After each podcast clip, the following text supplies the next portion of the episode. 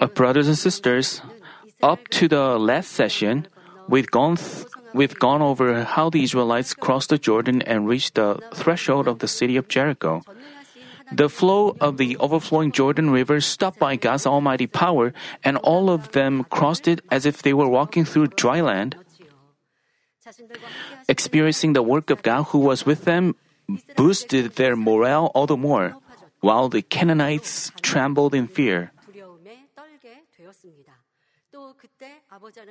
At the time, God commanded them to do something special, which was circumcision, and through that circumcision,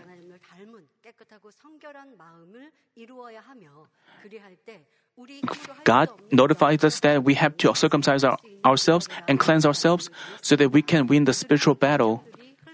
That process was, they gone through such process. They walked through the dry land of Jordan and they were right before Jericho. But to perfectly take possession of Canaan, they still had, had a lot to go through. The next obstacle, the city of Jericho, was even more difficult to overcome. The two layer wall of Jericho was thick enough for chariots to run on it. Also, heavily armed soldiers were standing guard. There was absolutely no way for the Israelites to conquer the city on their own. But God had already decided that He would give victory to Israel in this battle. God said to Joshua, See, I have given Jericho into your hand with its king and the valiant warriors.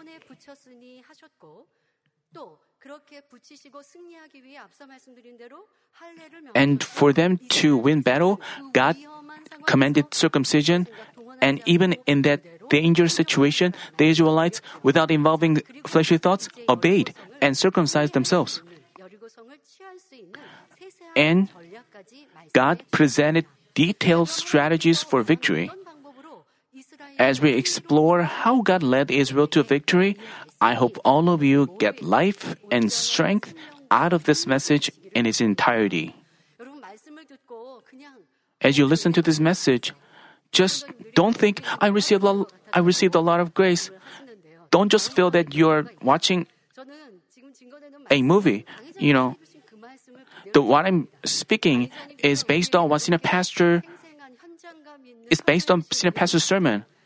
You remember vividly how senior pastor preached about it, and also at the end of the sermon, he there was like a preview of the next session, because this is based on senior pastor's message. You know, we are just joyfully looking, taking a look at the journey of Canaan, but just receive grace and that's it. It's no use. God stopped the flow of the Jordan. God who did that is your Father. Then, when you face trouble, you have to rely on this God. But if you just listen to the message and, and that's it, and don't rely on God, but just involve your own fleshly thoughts, that doesn't mean you receive truly received grace. Once you receive grace, in face of hardships or trouble, you have to stop complaining and involving fleshly thoughts and repent of it. You have to ask God to give you spiritual faith so that you can overcome any situation. You have to pile up prayer. Just receiving grace during the service is not everything. Just praying for one week or two is not everything. You have to hold on to the grace and pray with it day after day. Then all the concerns and worries will be gone. Uh, while you pray, you don't have worries or concerns. But in our life, in our life, we find ourselves not living as just as we prayed. That's why we have to pray continually without ceasing every night. As you do so, you can be victorious and overcome your troubles. You have to be, you have to challenge yourself like this. Only then can you make life and strength out of this message. That's why I'm delivering, delivering you this message. So I hope that you can overcome, uh, you will have all your problems resolved by God's power, win all your spiritual battles, and give glory to God. Brothers and sisters, as already explained, The city of Jericho was so sturdy and had a double layered wall, so it was extremely difficult to attack it. Nowadays, we could just blow it up with the use of artillery, but at the time, things like gunpowder hadn't been even invented yet. But God directly notified them of how to destroy Jericho.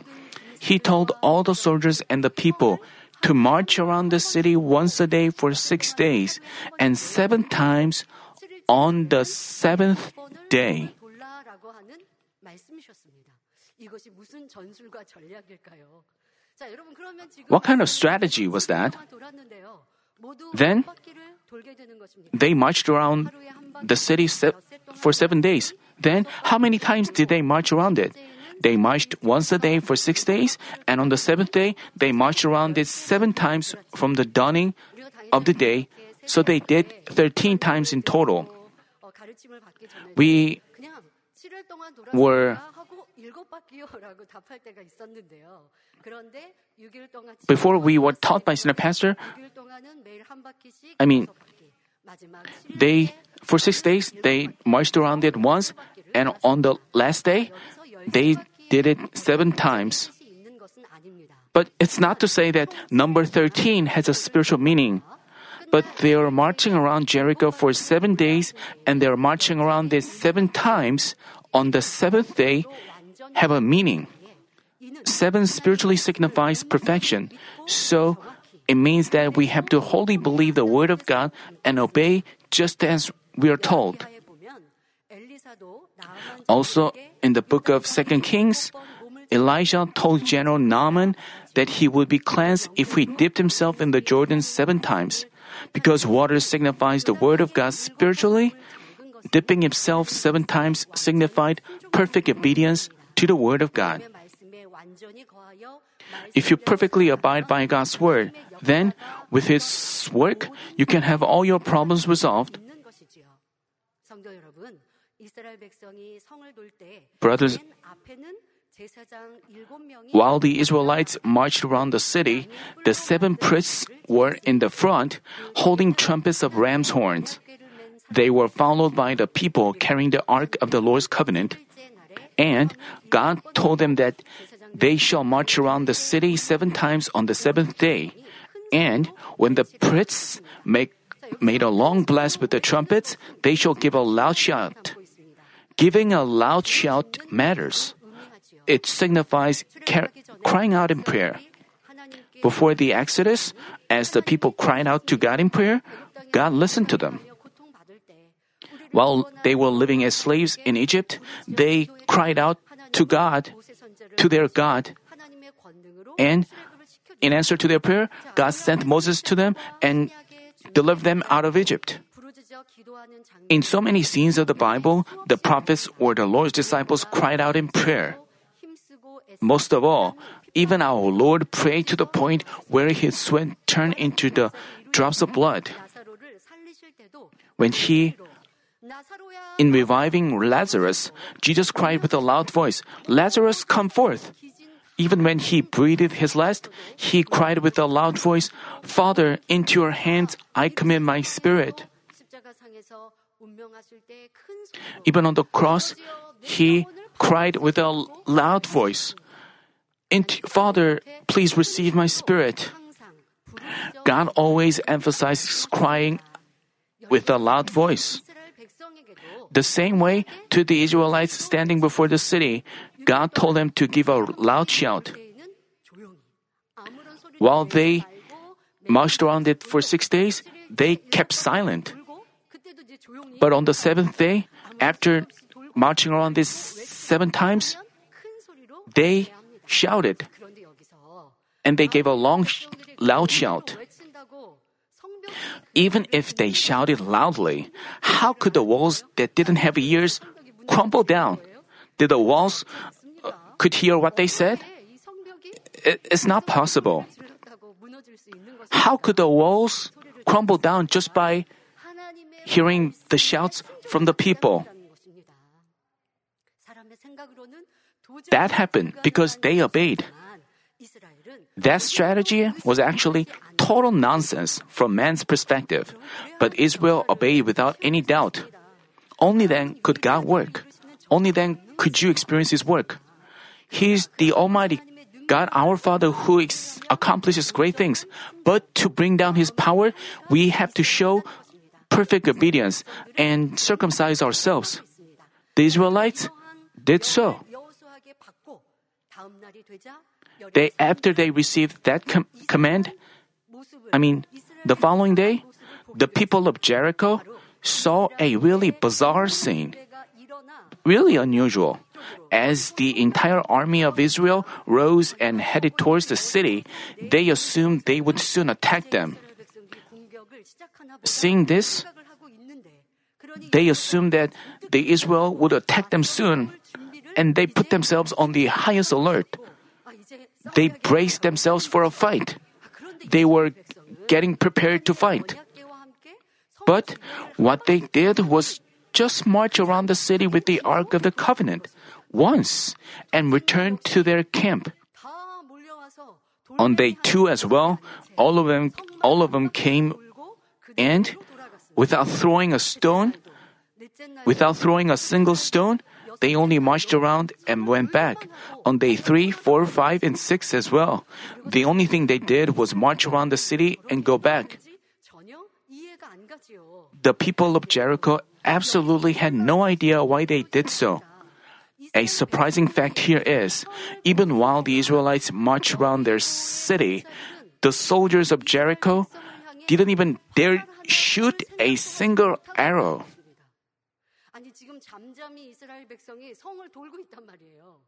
They were silently marching around the city.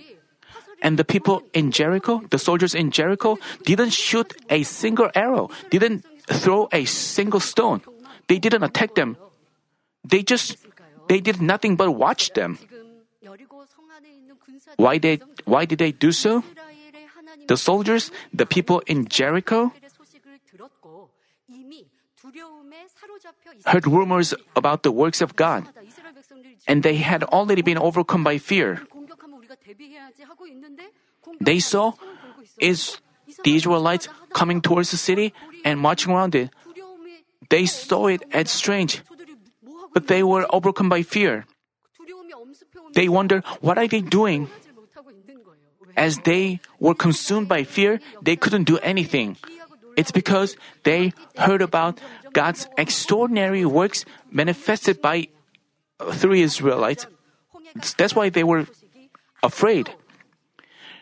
They vividly remembered the splitting of the Red Sea, which happened 40 years earlier. And not long after, I mean, recently, they also watched the Jordan River stop flowing before their eyes. Being extremely nervous and anxious, they were just helpless helpless and couldn't do anything. In addition, Israel's strategy was quite unusual. It was something never heard of. Even while they were completely unarmed, they were boldly marching around with trumpets of ram's horns. As time went by, the people of Jericho became more afraid and couldn't dare attack them. Because God gave them fear, they got increasingly frightened by Israel's mysterious actions. They couldn't do anything but watch them. It was a little different on the seventh day. The Israelites came out earlier, marched around the city seven times, made a long blast with the trumpets, and gave a loud shout. Then, an absolutely incredible thing happened. Even with the attack from a big army, it would have been difficult to leave a hole on that double layer wall, but it collapsed instantly. I want you to visualize this. I want you to picture what you saw in, in, in a movie dealing with uh, battles of the ancient times uh, people, the gate to the city was not open easily, so people threw stones and they shoot arrows. They used various methods of attacks. To throw stones into the city, they had to use some apparatus. When they threw stones, even though they threw stones, the walls, the city didn't collapse at once. Just a part of the city was broken, so through that broken part, people came in and attacked. That's what. But how was it possible that such a thick wall, which was over two meters high, crumbled down in an instant without, even though they didn't lay their hands on it once. Such incredible works, which aren't to be found in any other war history, repeatedly took place with Israel, whom God was with. As the shouting of the people reverberated, the wall instantly turned into the heaps of stones with thunderous roars and dust covering the sky over the city with loud screams from the rubble echoing throughout. Its soldiers ran away terrified and confused. While the city was in a state of complete chaos, it was so easy for the Israelites to take it over. Everyone, God is so great. But to bring down such work of the great God, we have to show perfect obedience they com- God commanded them to march around the city. This is God's strategy. But unlike the first generation, if they were like just the first generation, they would have never obeyed. If you remember the message you've heard, you can guess how the first generation would have acted. They would have said, like, just because we marched around it, would it crumble down? if God just makes it crumble down, then we can just go into it and attack Him. If they did so, they would never experience God's work. By the work of God, the city will crumble down. Such great work was possible by the power of God, and, and it happened also by the perfect obedience shown by the Israelites. They were united in obeying the words of Joshua, they were in a critical situation. You know, they marched around the city involving foolish thoughts. This was such a. Even so, they demonstrated the deeds of perfect obedience, thereby experiencing God's work. Also, we have to apply this in your own lives you know, we find ourselves in a trouble on a personal, household, or national scale where we are completely helpless. Until we enter heaven, we face such moments because this world is under the control of the enemy devil. Because darkness hates light. If we live in the light, evil people who are controlled by Satan continually attack you. But as we live in the light, we also live in protection. But sometimes we may find ourselves in such troubles. On a personal level, on a national level, we may find ourselves helpless.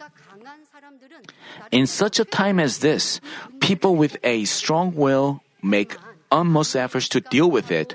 But no matter how strong willed and capable they are, they are helpless before problems that are beyond man's limits to resolve.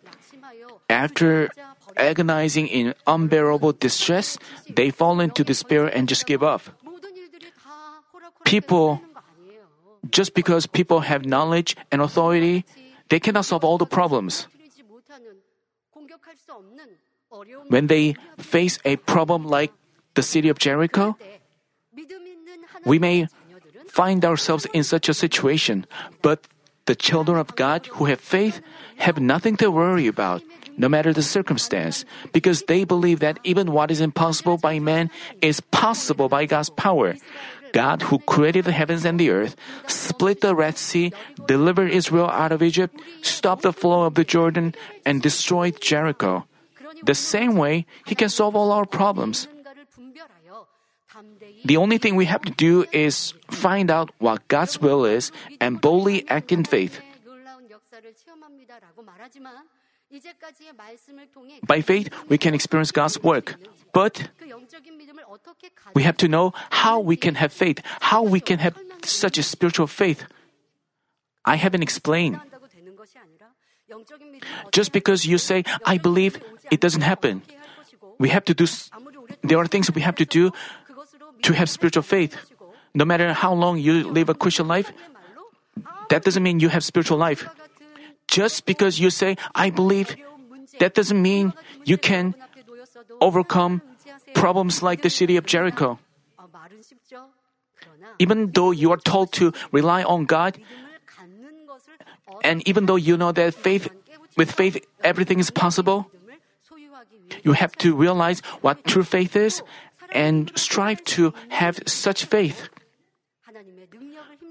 Also, as for matters we can resolve on our own, we can get them done much easier if we get strengthened by God. So we have to commit all things, all affairs in our lives to God. The Bible says, Some boast in chariots, some in horses, but we will boast in the name of the Lord our God. Namely, if we only rely on the Lord, our God, and march in faith without involving worldly ways and knowledge, God will fight for us and always lead us to victory. Thus, no matter the problem, no matter the problem, we shouldn't rely on man, authority, knowledge, or worldly ways. As we rely only on God and pray, God will take responsibility, solve all our problems, and bless us. Such great God, such Almighty God is our Father. I want you to rely on Him and live in His protection and be always victorious. Please remember this.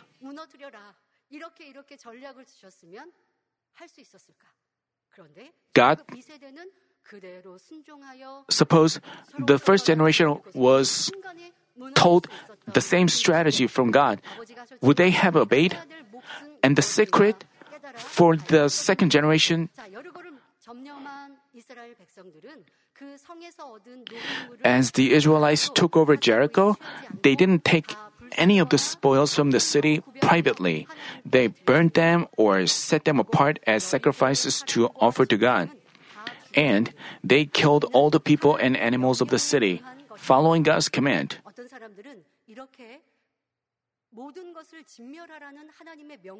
Hearing of God's command to destroy all things from the city, some people suspect that God is scary or cruel. Please don't be mistaken. God when the Israelites were conquering the land, when they were having a battle, the first thing, first, God told them to try to make peace with them. If the enemies made peace, they didn't have a war. God didn't just tell them to annihilate them all. They told them to told them to uh, find a way to make, make peace with them. But specifically, the Canaanites were commanded to be killed. And there was a spiritual reason. Without knowing the spiritual reason, we may misunderstand God. We may think of God as cruel. I'm sorry that I'm using that word cruel in referring to God. But that's how those people who don't believe or know God feel about Him. But there were just reasons for God to command it. The Israelites offering God the spoils of the city is the same as our offering the first income, the first fruit to God. Thus, because the spoils were what they obtained first in the promised land, they first offer them to God.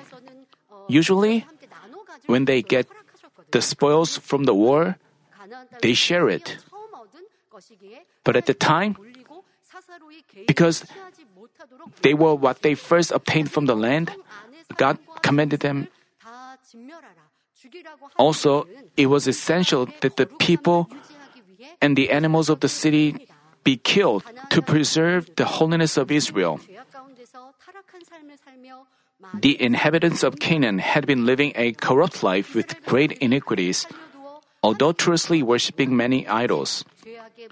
If they had been left alive to dwell with the Israelites, Israel would have been drenched in sins and evil and ended up in death.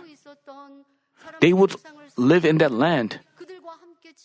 And the inhabitants of Canaan were worshiping idols. As they lived together, they would have accepted their culture. We can confirm this as we look at the history. Even while Moses was with them, you know, when the Israelites were invited by the Gentiles to visit, they ended up, even though God prohibited them from worshiping idols, they was quick to be tempted. That's why so that they would not stained with sins and evil by the Canaanites, God commanded them to kill all the Canaanites. This was the reason Moses exhorted them You shall consume all the peoples whom the Lord your God will deliver to you. Your eye shall not pity them, not, nor shall you serve their gods, for that would be a snare to you. 너희가 그때 This was why Israel annihilated the citizens of Jericho. 하셨지요. 여리고 사람들을 진멸한 것도 바로 이러한 이유였던 것입니다. 또 자세한 상황을 알지 못하고 여러분 그런데 이 As for those who haven't learned the situation in detail, 우리는 I urge you to apply this message to your life as well. 우리가 가난한 거민 We are living in this harsh, tough world.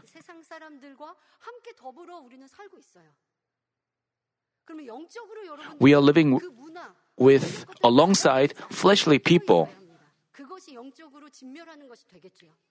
And we have to stay awake so that we won't accept their worldly culture, spiritual. Otherwise, you are easily tainted by them. Father God told them not to have pity on them. Uh, some may, some people may think but it's not easy to keep our heart. We are living in the world, so we have to give out the aroma of Christ. But if we take in the worldly things, and we shouldn't be envious of the people taking in worldly things, we eat, we would turn into fleshly people. That's why Father God told us to look up to heaven and not to take the things of the earth. When the Israelites entered Canaan, God told them to annihilate the Canaanites, so you shouldn't be mistaken that Father God was cruel. Because people have a tendency to be tainted by evil so easily.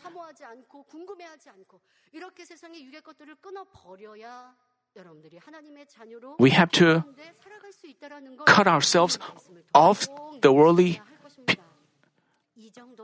only by doing so, we can live in the light. We shouldn't think this isn't a big deal, it'll be okay to, and we shouldn't compromise. Before you know it, your passion cools down. Some people said, when we, you know,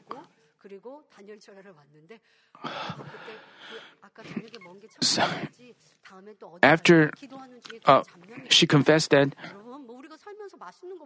uh, during the prayer time, they didn't come to the church, but they you know, we can eat out sometimes. We can ha- have joyful time with our family. We can have a trip. But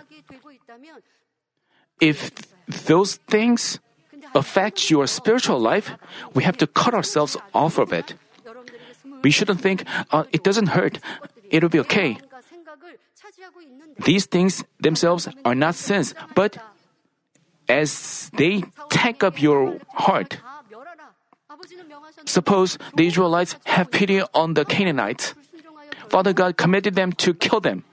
But, I mean, King Saul didn't disobeyed God's command, and that's why he was forsaken.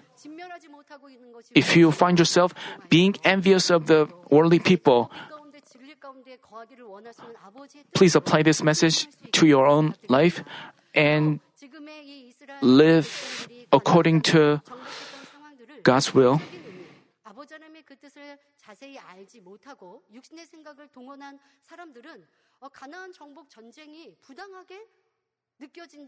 people, I mean, as for those who haven't learned the situation in detail and involve fleshly thoughts, they may see the conquest of Canaan as unjust. They misunderstand that God took away the land from the Canaanites already living there, gave it to Israel, and commanded all of them to be killed. But these conquest battles were not simply about God's blessing the Israelites and giving them the land. It was also his righteous judgment on the Canaanites, drenched in sins and evil. In Genesis chapter 15 is a scene where God foretold Abraham that his offspring would enter Canaan. He promised to give that land. He said that Abraham's offspring, the Israelites, would live as slaves in a foreign land and return to Canaan. But the time hadn't arrived yet. And God explained the reason. For the iniquity of the Amorites is not yet complete. Reading the Bible, we often find a scene where God exercised his judgment when people in a specific area had become severely corrupt and drenched in iniquities. The reason is, if we had let them be so and not judge them, their iniquities would have spread all over the world like a pandemic and seriously interfered with his providence of the human cultivation. We have to keep this in mind. Since works like a pandemic. Think about this. When we take one fleshly thing, we continually want to take more worldly things, and sins spread among people. That's why God commanded them to kill all the Canaanites. That's what the world is like. That we have to realize this. That's why when people in a specific area became so drenched in evil, sins and evil, when their sins reached a certain point, God couldn't help but judge them. We have to understand his such his plan and providence. Thus, if people's iniquities reach a certain point, God cannot but judge them according to his justice. It's not that God is a scary and frightening God. God wants to gain true children. God wants to gain good grains. But just because sins spread, God has a plan of six cultivate human beings for six thousand years. Uh, Sodom and Gomorrah from Genesis also faced a judgment with fire and brimstone for having been drenched in sins and evil. As God sent one of his archangels to the city, and of, when the archangel went into the city, the people wanted to take her.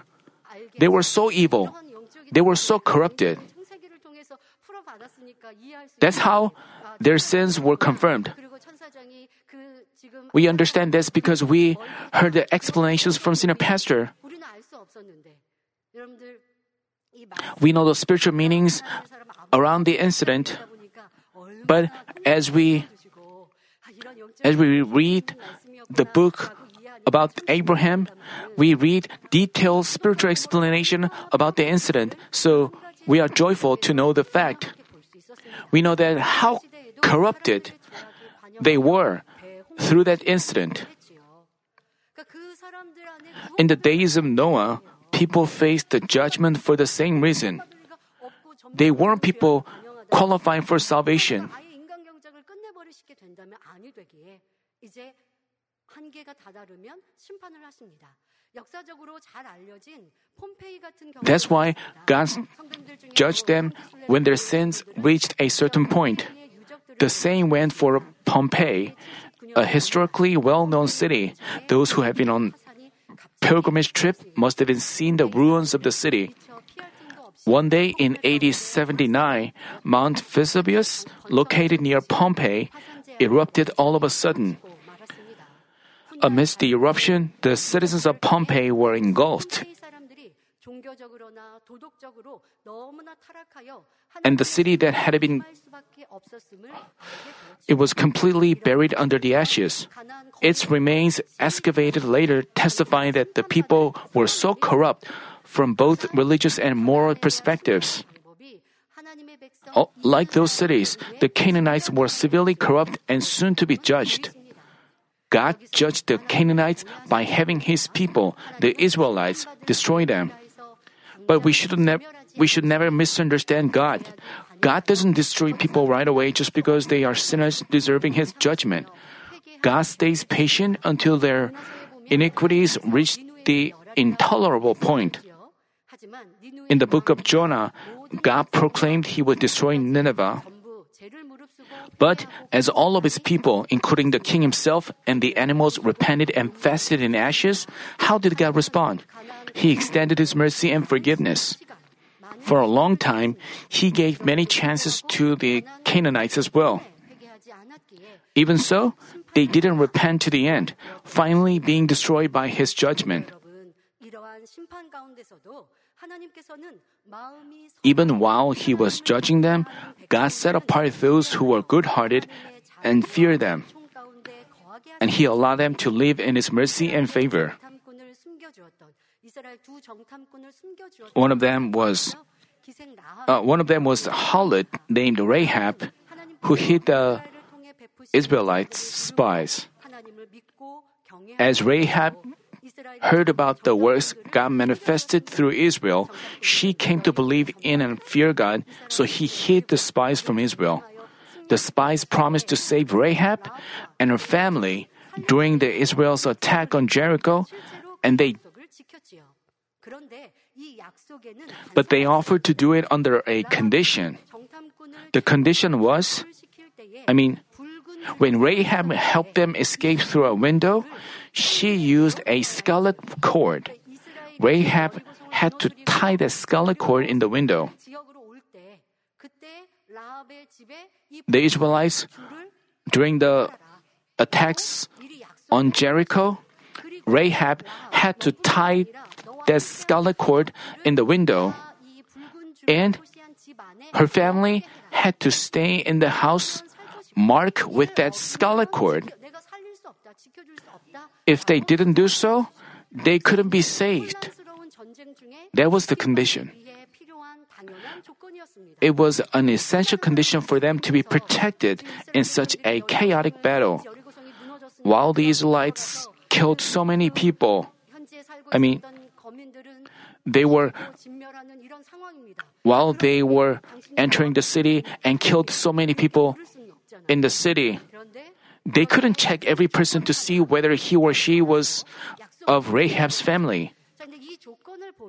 That's why they presented a condition. In a way, this was similar to the conditions to avoid the death of the firstborns during the Exodus.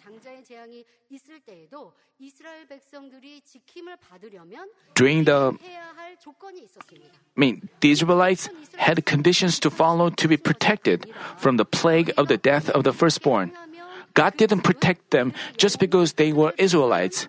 God presented conditions. And if they kept it, God would protect them.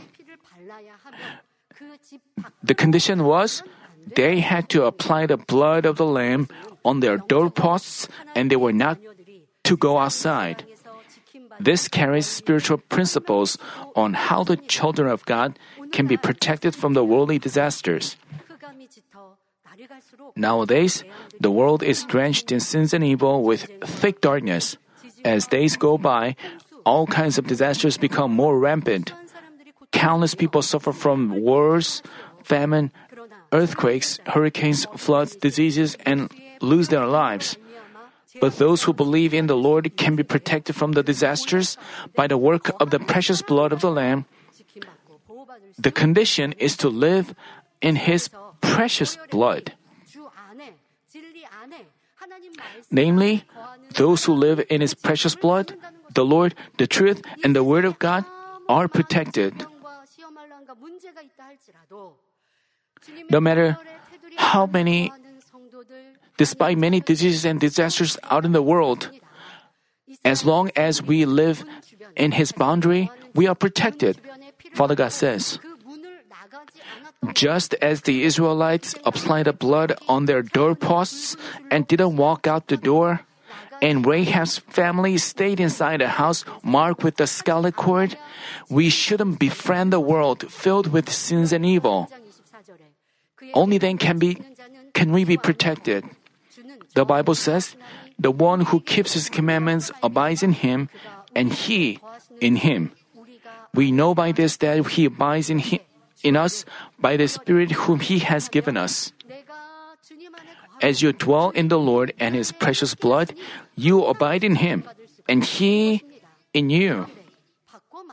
Therefore, you can always be protected. To paraphrase, no matter how many times you say, I believe you, Lord, unless you keep His commandments and abide in Him, God cannot protect you.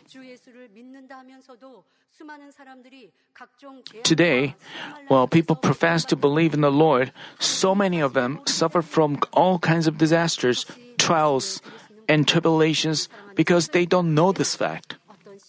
If any of you are suffering from any trials, tribulations, or disasters, I urge you to keep the Word of God at least from now on.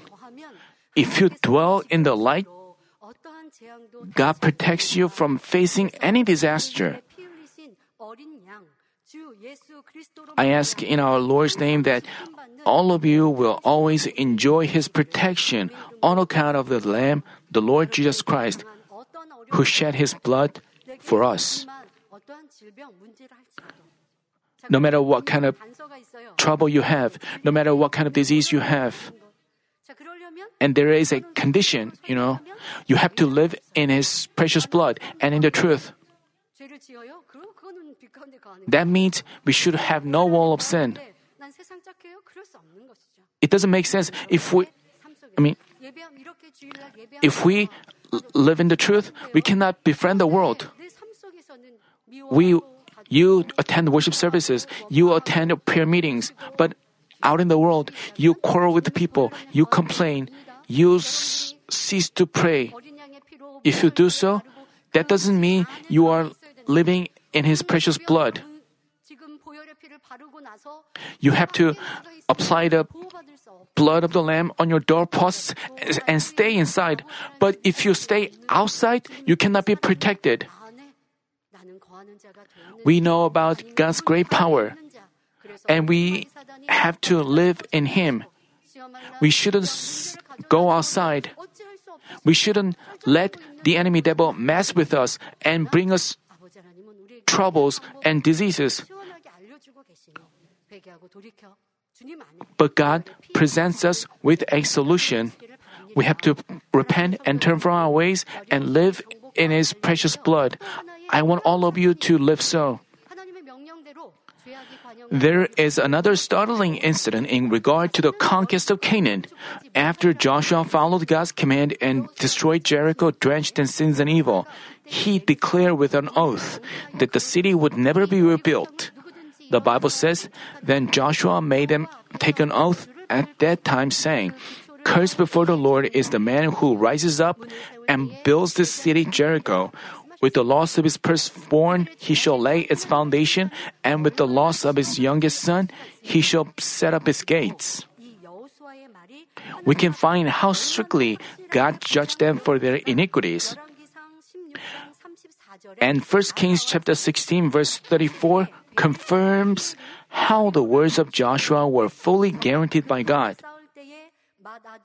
In his days, Hiel the Bethelite, built Jericho. He laid its foundations with the loss of Abiram, his firstborn. Joshua obviously prophesied that the city wouldn't be rebuilt. And the Bible says, with the loss of Abiram his firstborn and set up its gates with the loss of his youngest son Segub, according to the word of the Lord, which he spoke by Joshua and the son of Nun. This verse is about an incident which happened during King Ahab's reign, about 500 years after Joshua's oath. This enlightens us on the fact that the words of the Lord's servant, whom God is with, are guaranteed. God never forgets the words of a servant whom he is with, but makes sure to guarantee them. After taking over Jericho, Israel advanced towards the city of Ai, their next target. After spying on the city, the spies suggested, Do not let all the people go up. Only about two or three thousand men need to go up to Ai. Do not make all the people toil up there, for there are few.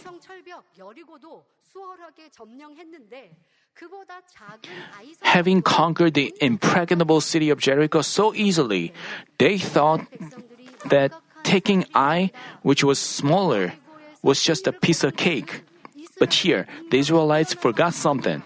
They won victory. They won victory in Jericho not because they had outstanding power, but thanks to God's presence. Remembering this, they shouldn't have acted they shouldn't have acted based on what they physically saw and based on man's thoughts, but they should have acted discerning God's will first.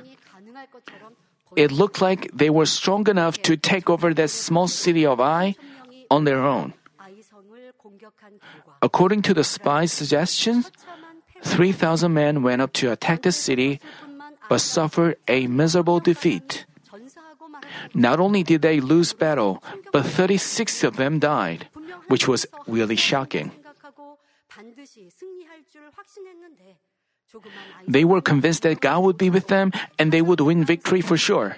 But not being able to take that small city, they only had casualties. What could they do about this? This wasn't just a single defeat. The fact that God was not with them was a serious problem. So the Bible says, the hearts of the people melted and became as water. Because of this shocking defeat, Joshua tore his clothes, fell face down to the ground, and pleaded with God until evening along with the elders of Israel. How did God respond to this? What was wrong with this people of God? They conquered Jericho, but how come they suffered a miserable defeat by the small city of Ai?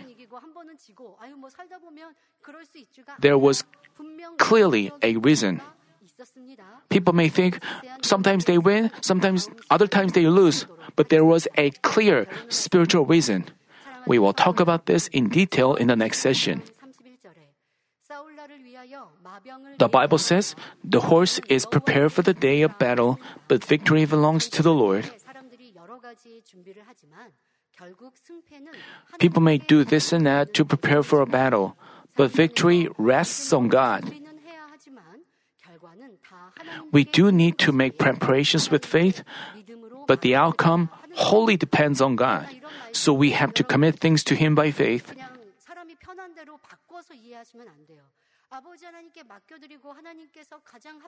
You shouldn't accept this word in your own way. I mean,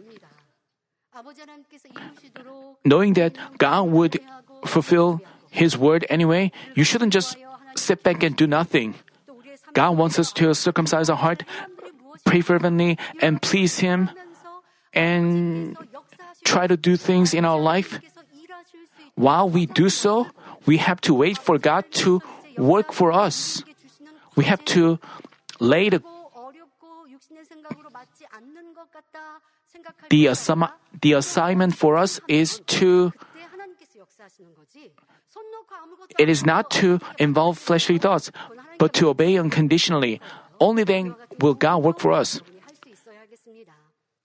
While committing things to God, we do nothing. It's not committing things to God. While the Almighty God was with Israel, they could take over the impregnable city of Jericho instantly. But without Him, they failed to take over even a small city of Ai. This wasn't just the case in Israel's history. This principle applies to all affairs of our lives today. No matter how difficult our problem, God can make things God can make anything possible. What problems do you have? What goals do you have? I urge you to commit things to God only and be provided with His strength. To commit things to God is to come forth with the heart of God. To come forth with the heart of God, it is to cast off darkness and but suppose you don't circumcise your heart and say, God, please help me, I have these difficulties. If so, if you don't cast off sins, if you don't destroy the wall of sin, if you don't admit your wall of sin and repent thoroughly, you cannot enjoy His help. God can do everything, but He does not listen to a sinner. He does not answer a prayer from a sinner. That's why the city, the Israelites, lost the battle in the city of Ai.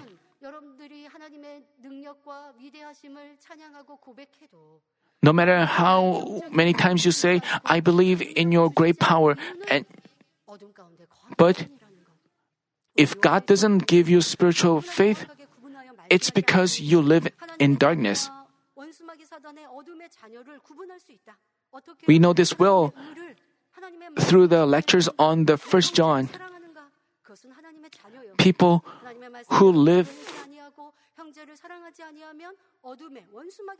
those who love their brothers is the children of God. If we don't love others, we are the sons of the enemy devil. God says, God does not give strength to people who are sons of the enemy. So you have to find out the reason why you are not helped by God, why you continually, repeatedly suffer trials. You have to f- discover the original reason and change your spiritual life. I urge you to discern God's will by always hearing clear voice of the Holy Spirit and his guidance, not insisting on man's thoughts and ways. If only you obey your if only you obey your will, his will, your problems will be resolved. How to hear clearly his voice? we have to pray fervently. Some of you may not pray. Some of you may find it difficult to pray in your homes. You have to break that fleshly thoughts. You have to pray with the hope to bring down God's power even at your homes. You may say, I cannot go to church, I cannot pray well, but we have no choice. Amidst the pandemic, we have to pray at our homes. How did Daniel pray? even when you pray at your homes, you can pray with the GCN on. How thankful we should be that we can pray.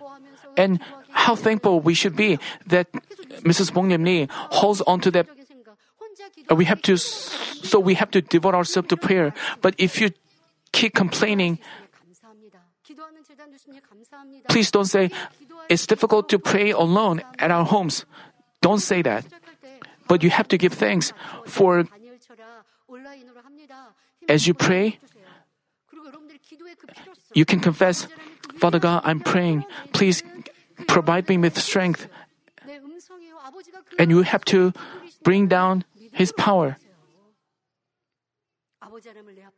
You have to know that God listens to your prayer and listens to your cry for help. We have to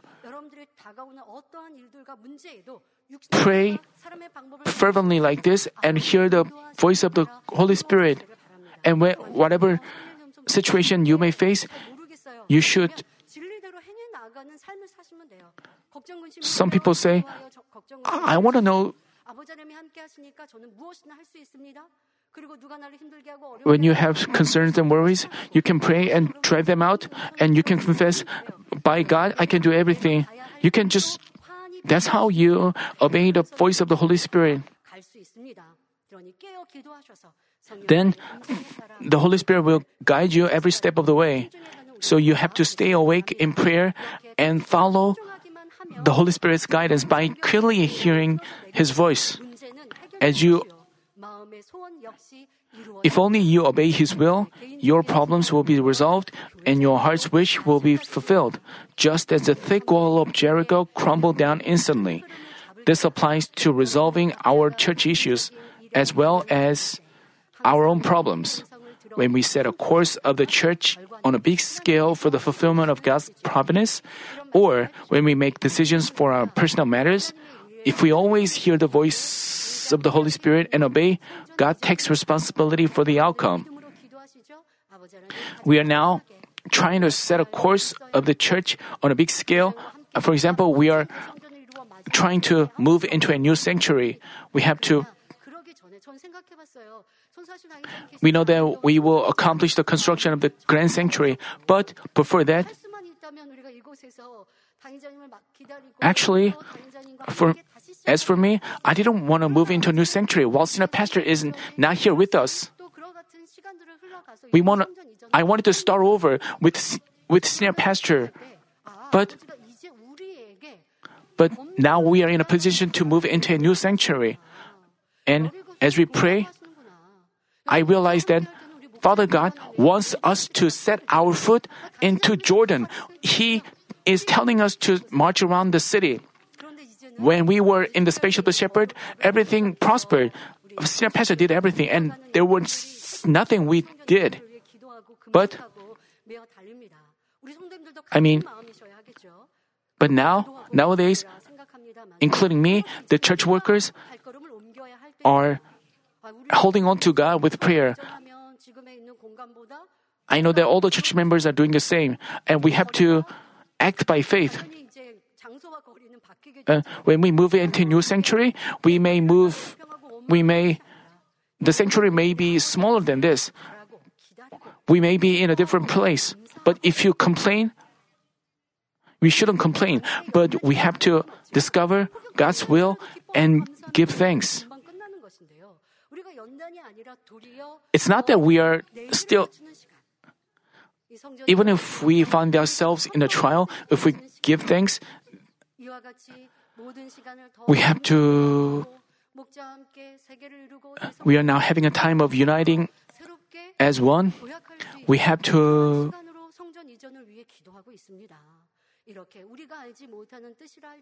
We are trying to make a new leap. Even though we may not know God's will, once we pray with faith, God will present us with a way and guide us. I thank the church, mem- church workers for obeying by faith. I also ask all the church members to have positive thinking and have spiritual thoughts and make confession of faith and discover God's will but for you may face critical moments, crucial moments for, for you to hear the voice of the Spirit. The secret, secret is the prayer and fasting. When, especially when we set a course of the church on a big scale, the church workers should offer fasting and prayer. I thank the church workers for doing so. What God wants us to do is to set we have to find out what we have to do. We have to have the spiritual awakening. Father God is almighty and it is our Father, and He solves our problems. I hope that you can all march by faith.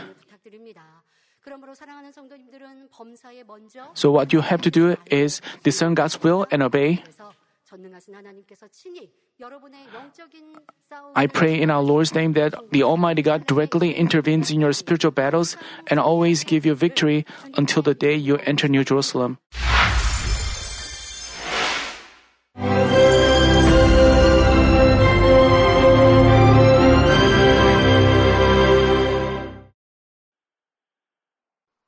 Hallelujah!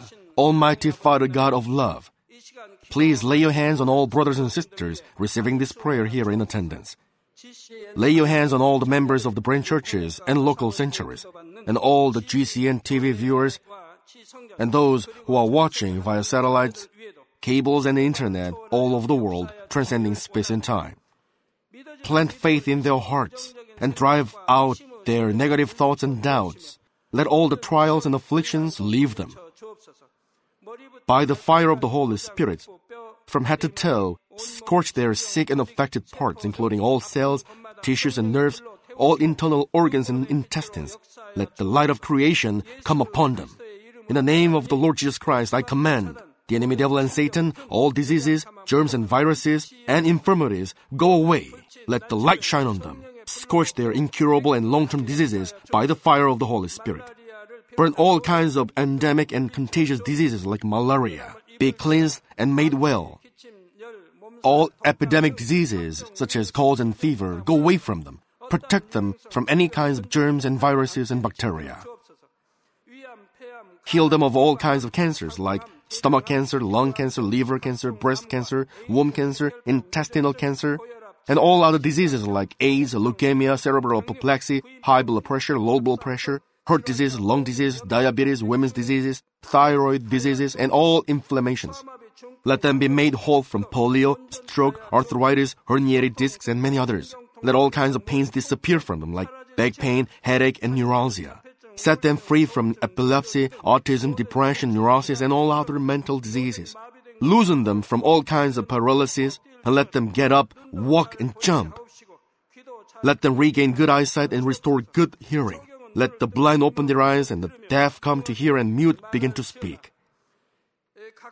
Heal them of after effects of all kinds of accidents. Restore their ruptured and broken bones. Restore them from burns and let the heat and burning sensation go away from them. Father, let there be no scars left. Be cleansed from all kinds of drug addictions and poisoning. Father, regenerate dead nerves, tissues, and cells, and bring the dead back to life. Father, please bless them to conceive a baby. Bless them to conceive a baby. In the name of the Lord Jesus Christ, I command the enemy devil and Satan, the ruler of the air, the evil forces, and their servants, go away from them. Go away, you evil spirits, unclean spirits, deceiving spirits, spirits of falsehood, separating spirits, and all forces of darkness. Loosen all bonds of wickedness and darkness, and go away from them. Let the light shine on them.